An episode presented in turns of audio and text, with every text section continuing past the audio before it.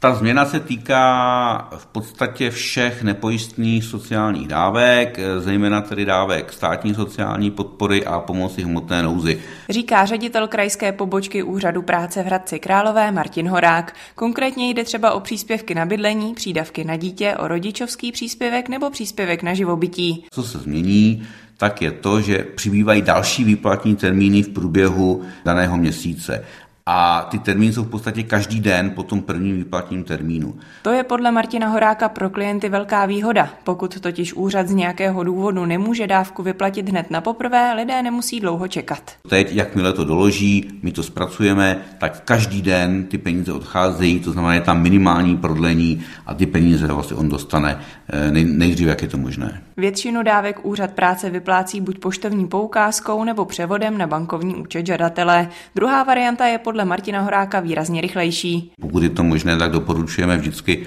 výplatu formou bezhotovostní, znamená na účet. Pouze dávky pomoci hmotné nouzy jsme ve výjimečných případech schopni vyplácet i v hotovosti. Dávky úřad lidem vyplácí na základě vyplněných žádostí. Větší části žadatelů se ale podle vedoucí oddělení nepojistných sociálních dávek Renaty Šecové nedaří dokumenty vyplnit správně hned na poprvé. Polovina lidí, nebo polovina, možná menší polovina lidí, eh, je připravená, ty žádosti má vyplněné tak, jak je potřeba a někteří, přestože chodí opakovaně, taky stále vyplněné nemají. No a co se děje potom? Chodí znovu a znovu, dokud to není v pořádku? Ne, ne, ne. Kolegyně samozřejmě to s nimi eh, přebírají hnedka přímo na přepážce, to znamená, že většinou odejdou a vědí, jestli mají všechno v pořádku nebo ne a již se vracet znovu nemusí. I přesto se ale podle Renaty Šecové úředníci v poslední době častěji setkávají s konfliktním jednáním ze strany klientů. Dřív jsme se s tím verbálním napadením setkávali méně často a poslední dobou je to dost, nechci mluvit o pravidelnosti, to určitě ne,